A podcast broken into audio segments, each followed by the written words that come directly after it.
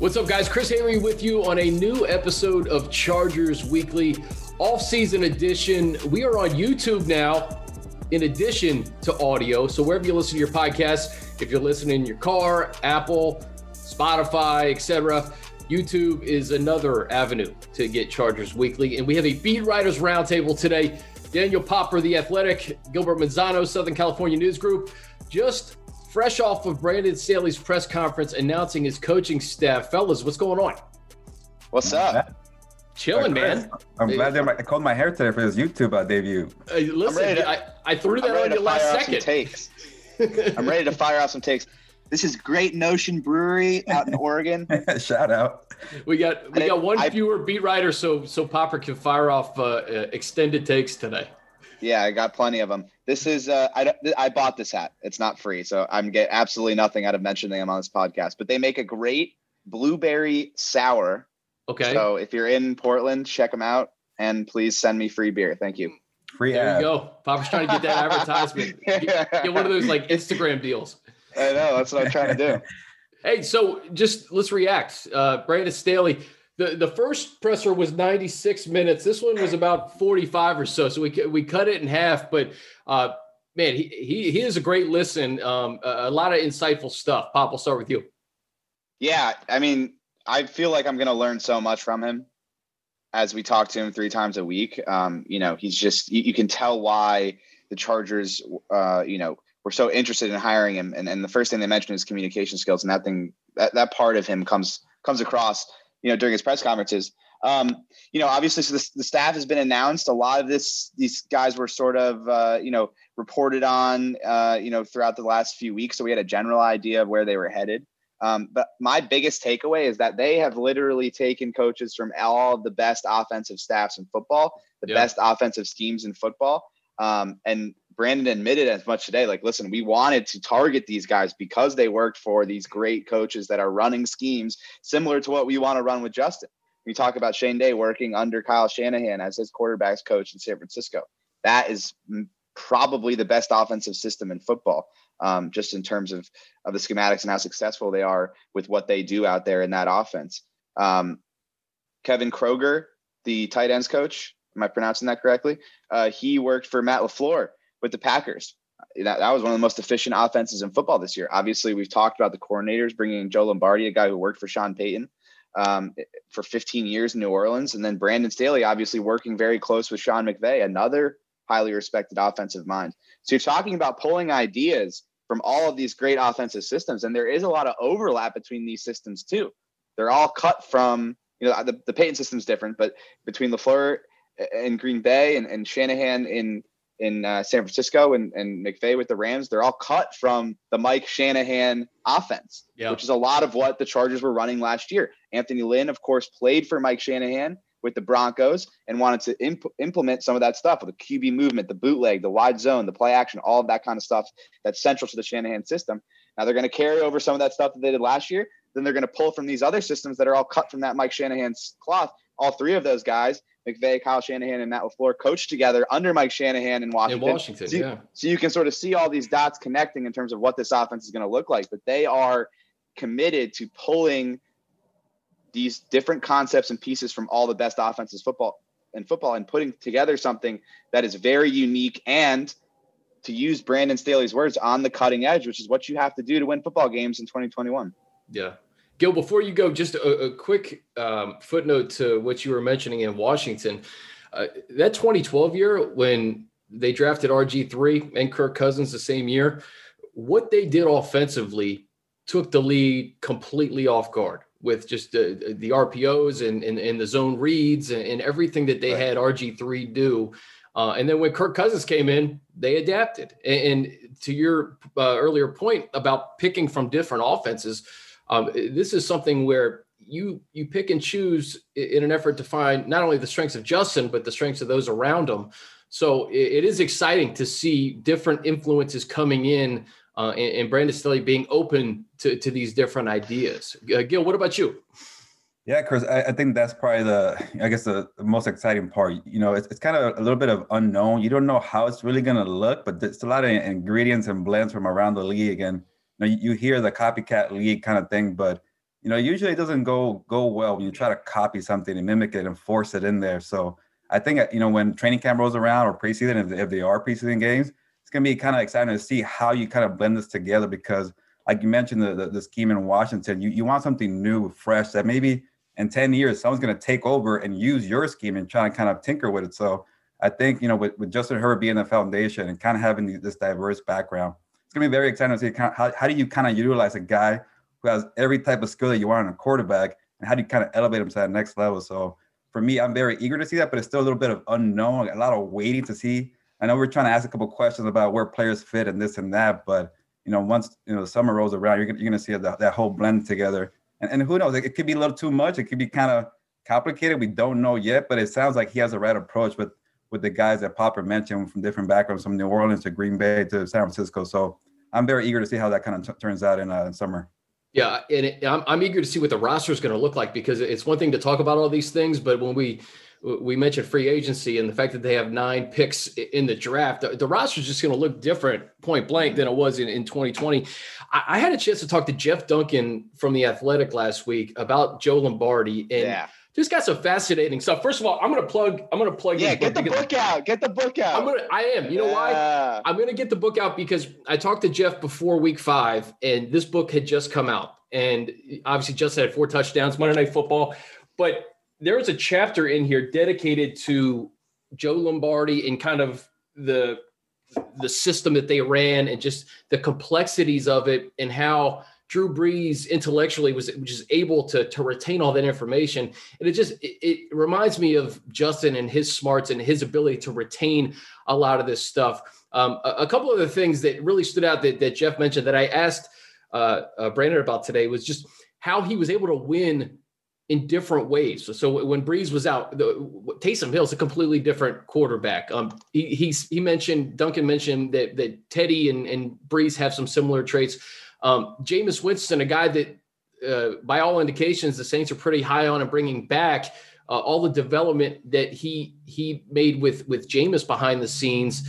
So Popper, I, I think when you talk about Joe Lombardi, this is a guy who learned under Sean Payton, worked alongside Drew Brees, has seen a lot of different things. It may not have worked out the way you wanted to in Detroit, um, but it, it, sounds as if uh, Joe's going to be bringing some of those Saints influences to LA.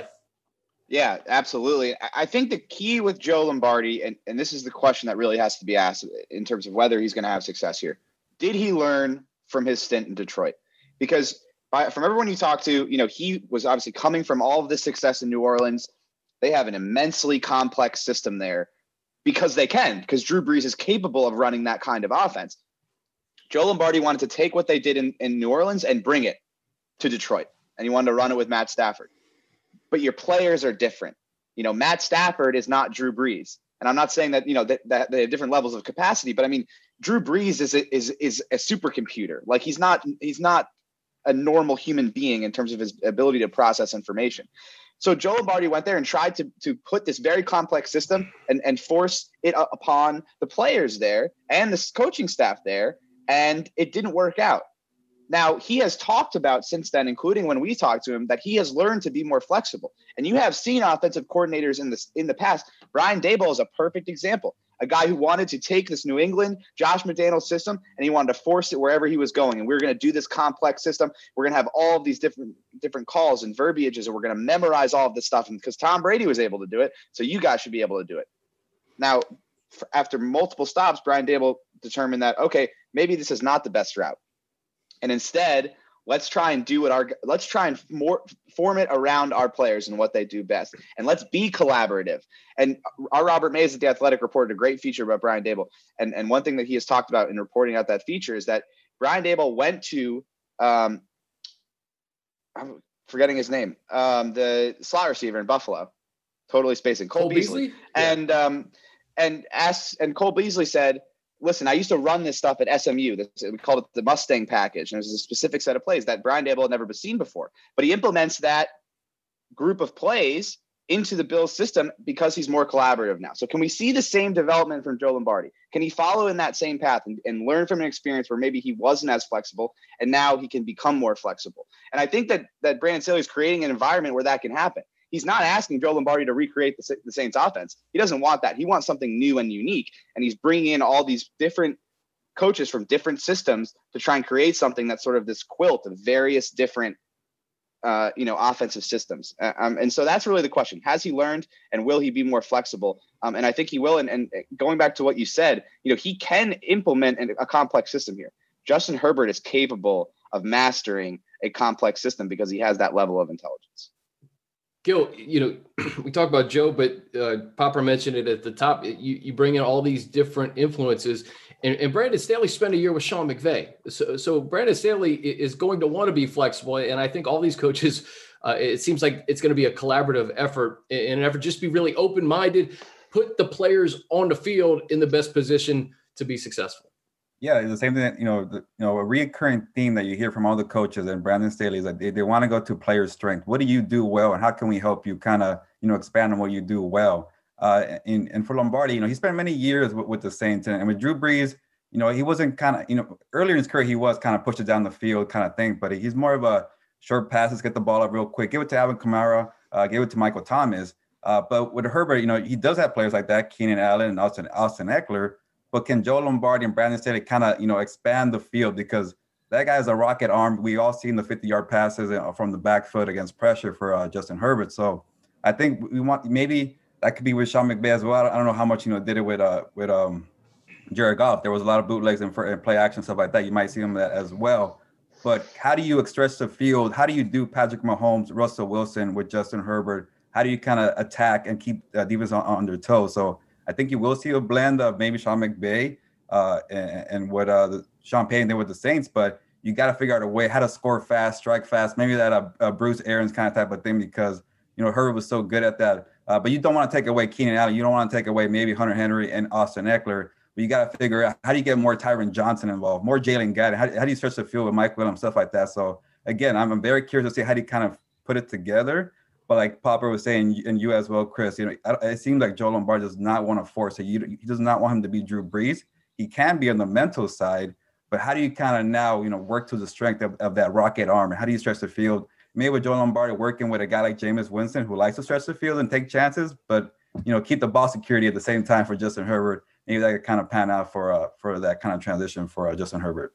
And Popper, if it ain't broke, right? I mean, Justin clearly got in a groove with what he was doing last year too. So I, I don't think you're going to deviate too far off of what Justin was comfortable with and really thrived in last year. Right, and there's a lot of overlap, which is what Brandon Staley was like alluding to today they were running a lot of the same stuff. Like like all of these Shanahan inspired systems, like they're all based on the same set of principles. Like it's a lot of wide zone, it's bootlegs, it's play action, and then you build it from that skeleton. So if the skeletons are the same, then you can carry over a lot of the concepts. Um, they might call them different things, which is what Brandon was was getting into today. Like you know, we call it this, they call it that. Here's what we're going to call it, but it's all the same thing. It's synonyms for the same concept. And so you're going to see a lot of the same stuff. There's, I mean, and it's like what you said before if it ain't broke, don't fix it. But the question is, can you get it to another level? Right. Yeah. Like all this stuff worked, but were they calling it enough?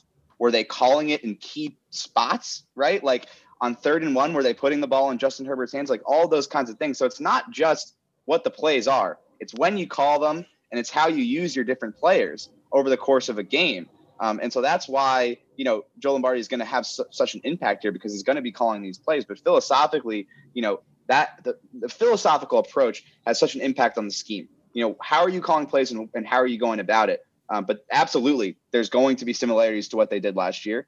But I think the philosophy is going to be a little bit different. They're going to trust Justin Herbert a little bit more to make plays in key situations.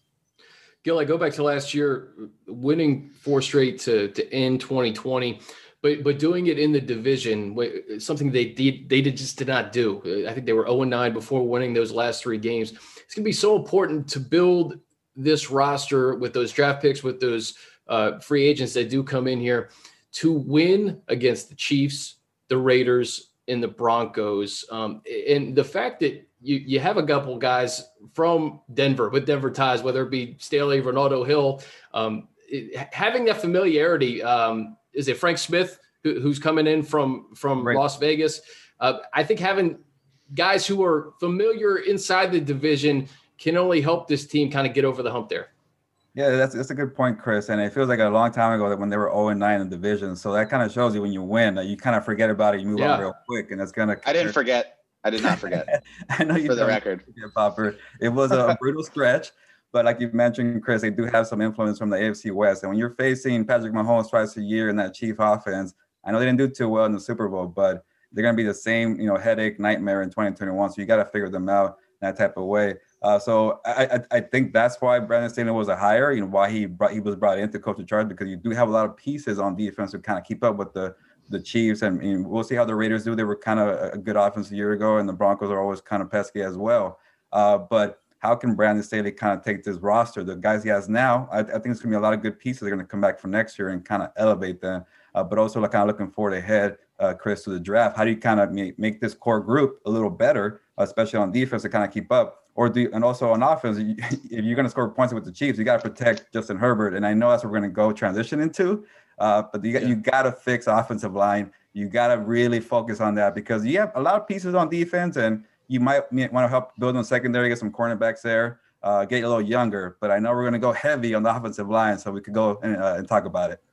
Wait, let me add one more thing. Gil Wait, let me add, up. Go ahead. Go ahead. Let me add one more thing before we get to the offensive line, because I know Gil is very passionate about this topic. Me, not so much. But Brandon Staley is inc- incredibly familiar with Vic Fangio's defensive scheme, right? Like knows it inside and out. Mm-hmm. So now that's, I mean, frankly, that's been their biggest defensive, like uh, their offense versus another defense, like that's the toughest D they face in the division every year is yeah. the Broncos, just because Vic Fangio schemes at such a high level and he does these different things with the two high safeties and all that kind of stuff in the quarters and it's just different than what you typically see, right? But now you have a guy that knows that defense uh, probably as well as Vic Fangio, right? Yeah. That's yeah. going to be a ma- that's going to be a massive advantage in terms of game planning offensively for those Broncos games every year it's a great point, and it's it's something that we mentioned in uh, Staley's initial presser. Just the, the relationship he's going to have with Justin, independent of the guys on the offensive side of the ball. Um, listen, free agency, Popper. You have an article out uh, of the kind of the top free agents available. What's unique about that is that number is probably only going to grow based on the cap, and there's right. going to be some surprise names that we don't even know about it as we tape this. So before free agency, or I guess before the draft is free agency. And then you talk about the nine picks that this team has. Uh, at number 13 overall, you have to see what they do in free agency.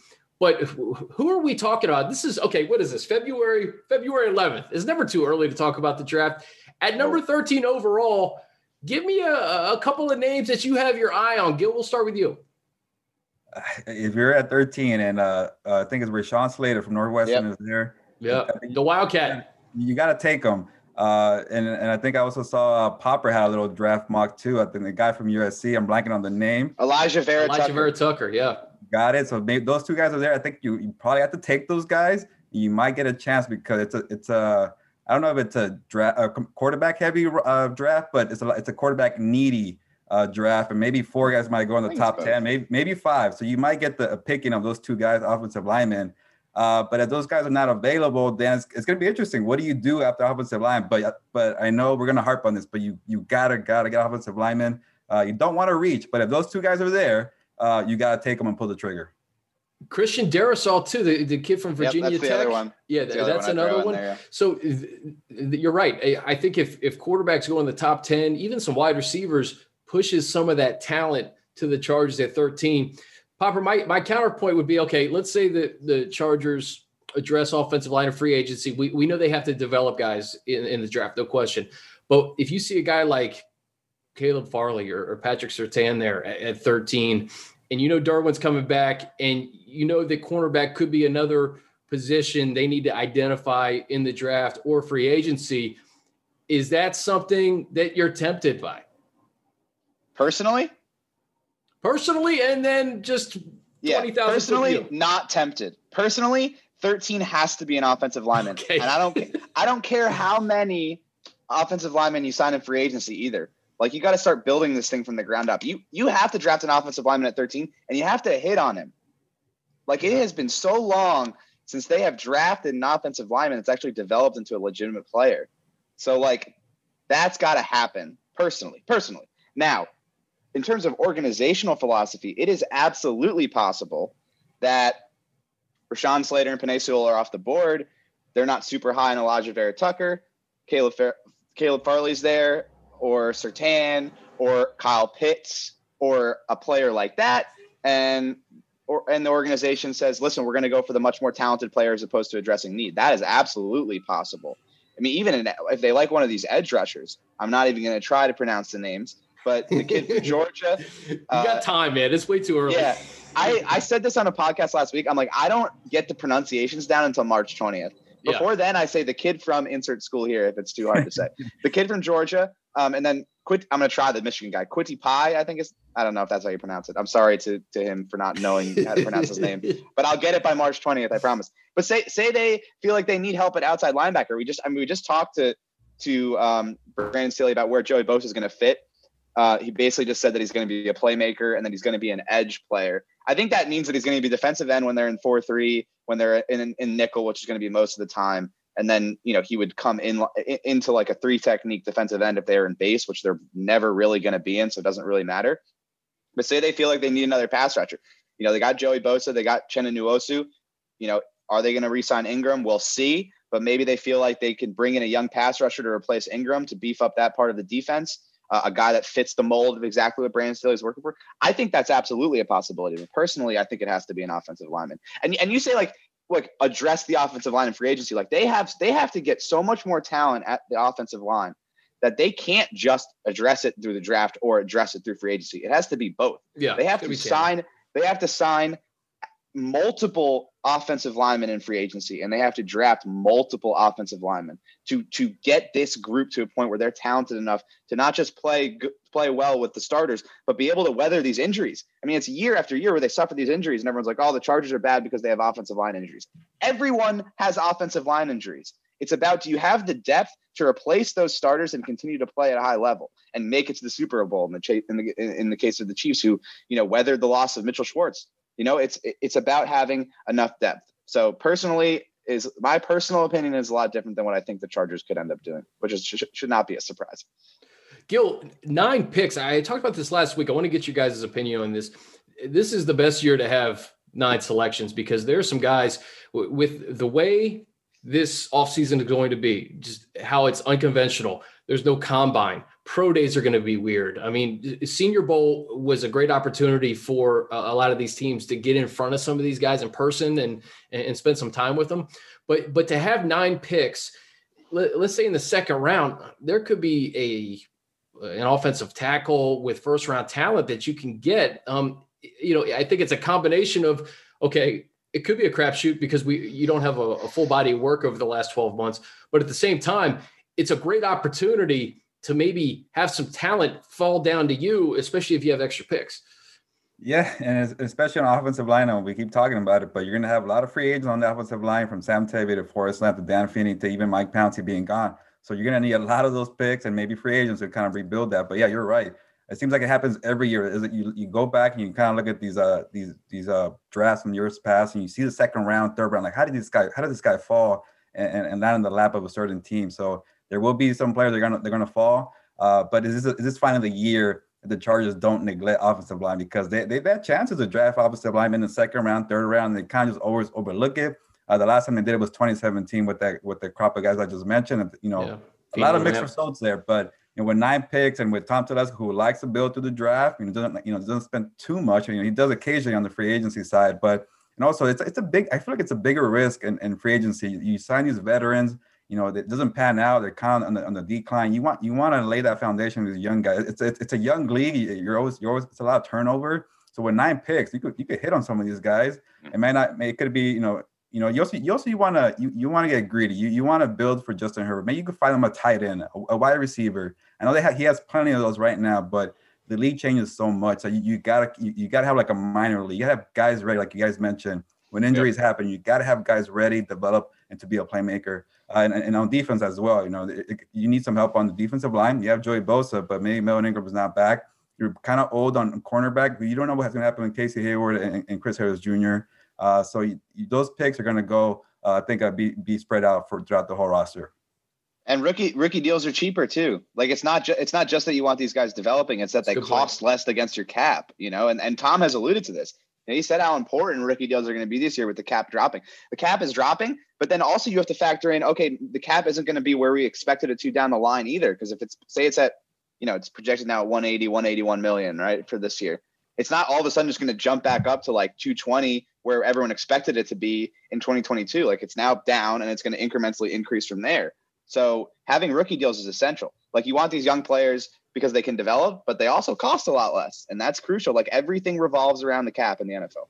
And, and that's the thing too development of the guys who are currently on rookie deals you know guys like Nas Adderley and, and Jerry Tillery and Trey Pipkins when we talk about the offensive line uh, maybe this staff sees something that they're like okay this guy is young enough we can develop him into the player we we think he can be. Um, and that's what I think is interesting about this staff is that you know they're going to look at this roster with with fresh eyes. And yeah. it's something that we're going to probably see it unfold throughout the course of the offseason, going into the preseason and obviously September. Um, but that's what I, I, another thing I think we should all look out for is okay, maybe there are some things that they see in certain players that maybe haven't played out on the field to this point. Yeah. yeah. They also could be the opposite too. But they could also look. Yeah. They could look at some of these guys and be like, "This guy's this guy's not an NFL player," and cut him. Like yeah. that could happen too. No question. You know? Yeah. All right, boys. Free agents coming around. What'd you say, Gil? Especially with free agents, you always kind of have the connection with, oh, this Ram player or this Bronco player or this Bear player is going to come in and take a job from somebody currently on the Chargers. So I'm, I'm curious to see how that kind of pans out in the offseason. And that's yeah. the thing too, is like some some of these guys have great familiarity with what Staley does defensively or uh, offensively too. I mean, you talk about some of these coaches who who worked closely with maybe some guys who are going to be unrestricted free agents. So um, that's something that bears watching. Uh, final thoughts from today. Like, like I said, Staley, he, he, gives you great info, man. 45 minutes talking about this new coaching staff. Gil, we'll start with you.